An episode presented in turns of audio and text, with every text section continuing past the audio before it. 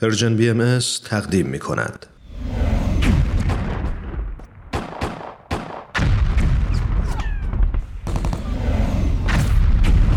معماران صلح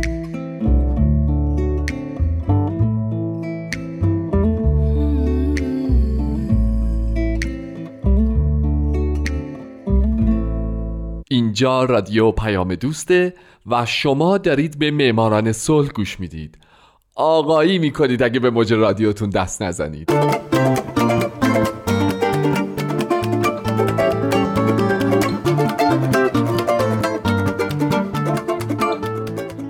سلام به شما. به معماران صلح خوش اومدید. من در این برنامه به زنان و مردان و شرکت ها و مؤسساتی می‌پردازم که به خاطر فعالیت هاشون به نوبل صلح دست پیدا کردن. کسانی که یا تمام زندگیشون رو وقف صلح کردن یا در برهی از زمان کاری کردند که دنیا برای ما جای امتری باشه. من هومن عبدی از شما می‌خوام که به معماران صلح شماره 29 گوش بدید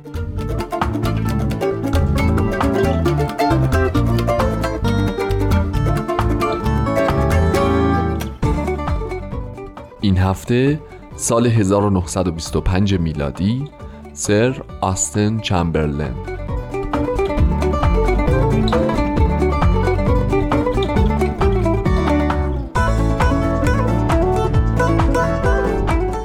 دوستان عزیز حتما برنامه هفته پیش منو شنیدین و می‌دونین که من در اون برنامه به زندگی چارلز گیتس داوز پرداختم یکی از دو برنده نوبل صلح در سال 1925 اون یکی برنده این سال سر آستن چمبرلینه که در 16 اکتبر 1863 در بیرمنگام انگلستان متولد شد و در 16 مارچ 1937 در لندن درگذشت.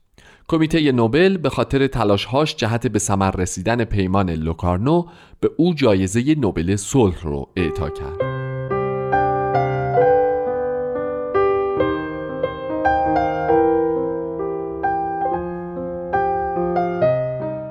آستن پسر سیاستمدار معروف جوزف چمبرلین بود همچنین برادر ناتنی او نخست وزیر انگلستان بود بین سالهای 1937 تا 40 آستن هم مثل پدر به سیاست روی آورد.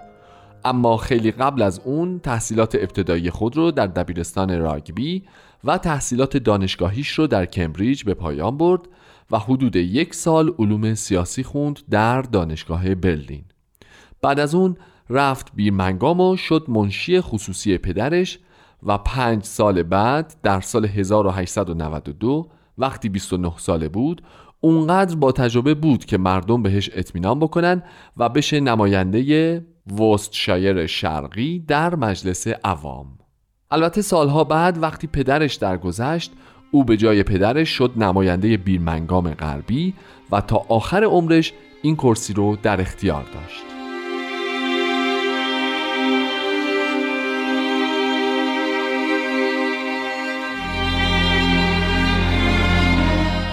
یه حساب سرانگشتی اگه بکنین می‌بینین که آستن 45 سال نماینده مجلس عوام بود که این 45 سال رو میشه به دو دوره تقسیم کرد. دوره اول تا سال 1922 زمان استعفای نخست وزیر اون دوره یعنی لوید جورج که این دوره آستن با مسائل داخلی روبرو بود و به اونا میپرداخت. و دوره دوم از 1922 تا زمان مرگش یعنی 1937 که او بیشتر به مسائل خارجی و بین المللی علاقه نشون داد. اما طی تمام این سالها این تنها شغل چمبرلین نبود. او از 1895 تا 1900 مهندس نیروی دریایی بود. از 1900 تا دو سال بعدش مشاور مالی خزانه داری شد. بعد یه سال شد رئیس یک پستخونه و از 1903 تا 1906 هم وزیر دارایی بود.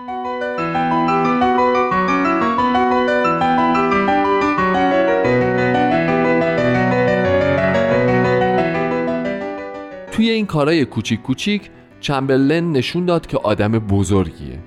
به خاطر همین در سال 1918 در حکومت ائتلافی دیوید لوید جورج شد وزیر دارایی و بدهی انباشته پس از جنگ بریتانیا رو پرداخت کرد و ثبات ارزی رو حفظ کرد و اعتبار ملی رو تقویت کرد. در سال 1921 او شد رهبر حزب محافظه کار. در همین زمان دولت ائتلافی لوید جورج انواع و اقسام رسوایی به بار آورد. به خاطر همین اعضای حزب محافظه کار می‌گفتن باید ائتلافشون رو با نخست وزیر ملغا بکنن. چمبرلین زیر بار نمی‌رفت اما اعضای حزبش یه جورایی شورش کردن و این اعتراف رو کنسل کردن و چمبرلین هم که دید اینجوریه بیخیال رهبری حزب شد و استعفا داد. او یه رکورد جالب داره و اونم اینه که تا سال 1997 و تا قبل از ویلیام هوگ تنها رهبر حزبی بود که نخست وزیر نشد.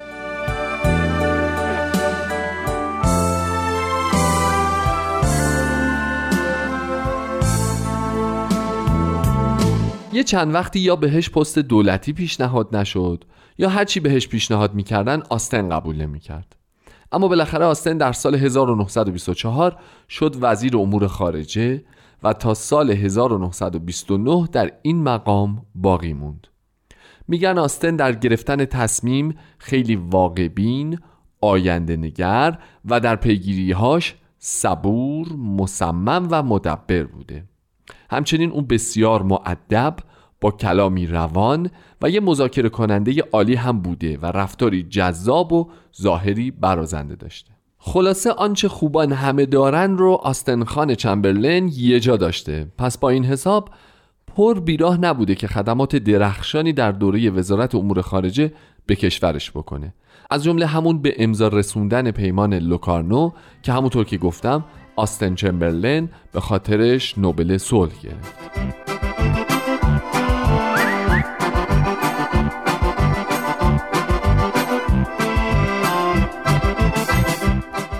اما پیمان لوکارنو اساسا چیه؟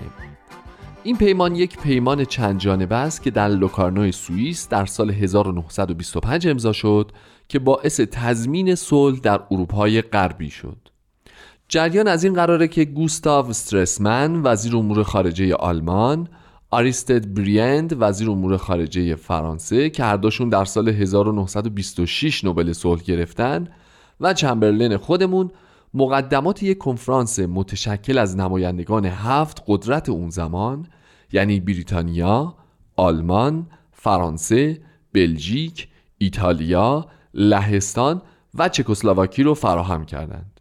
این هفت قدرت در 5 اکتبر 1925 در لوکارنوی سوئیس با هم ملاقات کردند و بعد از بحث‌های فراوون در روز تولد چمبرلین در 16 اکتبر متن پیمان نامه را امضا کردند و بر طبق اون آلمان به خانواده دولت‌های اروپایی پیوست. روابط با این کشور تا حدود زیادی عادی شد. آلمان مرزهای غربی خودش با فرانسه رو به رسمیت شناخت و از عراضی که به لهستان داده شده بود صرف نظر کرد. در حاشیه این دیدار همچنین یک سری پیمانهای خصوصی هم بین کشورهای شرکت کننده امضا شد.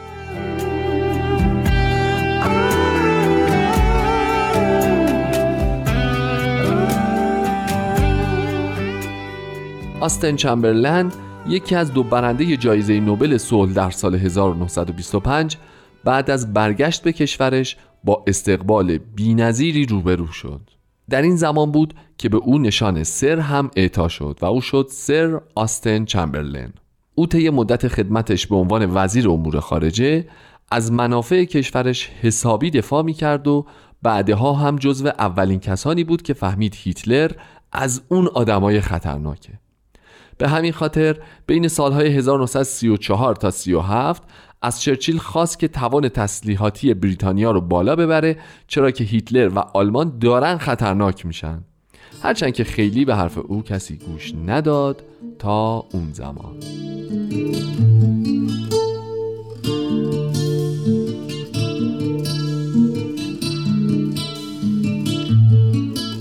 یه چیز جالب این که حتی در اوج قدرت چرچیل چمبرلین بیش از او مورد احترام بود و اعضای جوان حزب او رو الگوی خودشون قرار می‌دادند. اما هرچی به اواخر زندگیش نزدیکتر می‌شد سر آستن بیشتر راقب می‌شد که از سیاست کناره گیری کنه و این کار رو تا حدودی هم انجام داد. او از یه سری از فعالیتاش استفاده داد چون معتقد بود دیگه جوونا باید بیان و جای اون رو بگیرن. اما همچنان در مجلس عوام حضور داشت و با لحنی آمرانه و مسلط درباره موضوعات مختلف سخنرانی می کرد.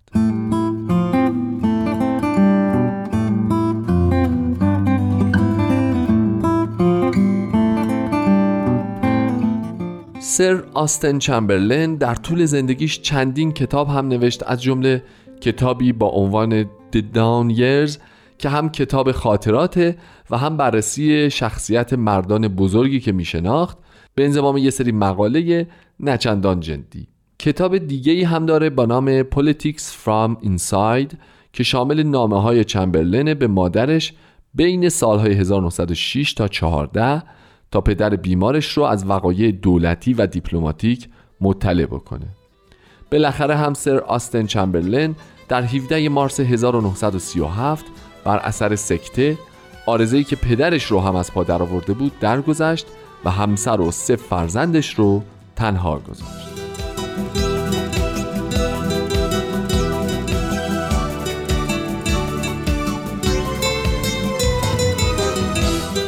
خب دوستان خوب شنونده برنامه معماران صلح 40 50 ثانیه دیگه 29 همین قسمت از معماران صلح هم تموم میشه.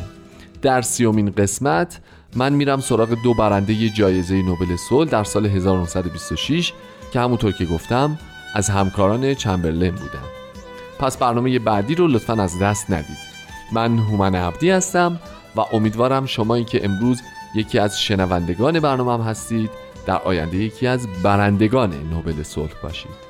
شاد باشید و خدا نگهدار.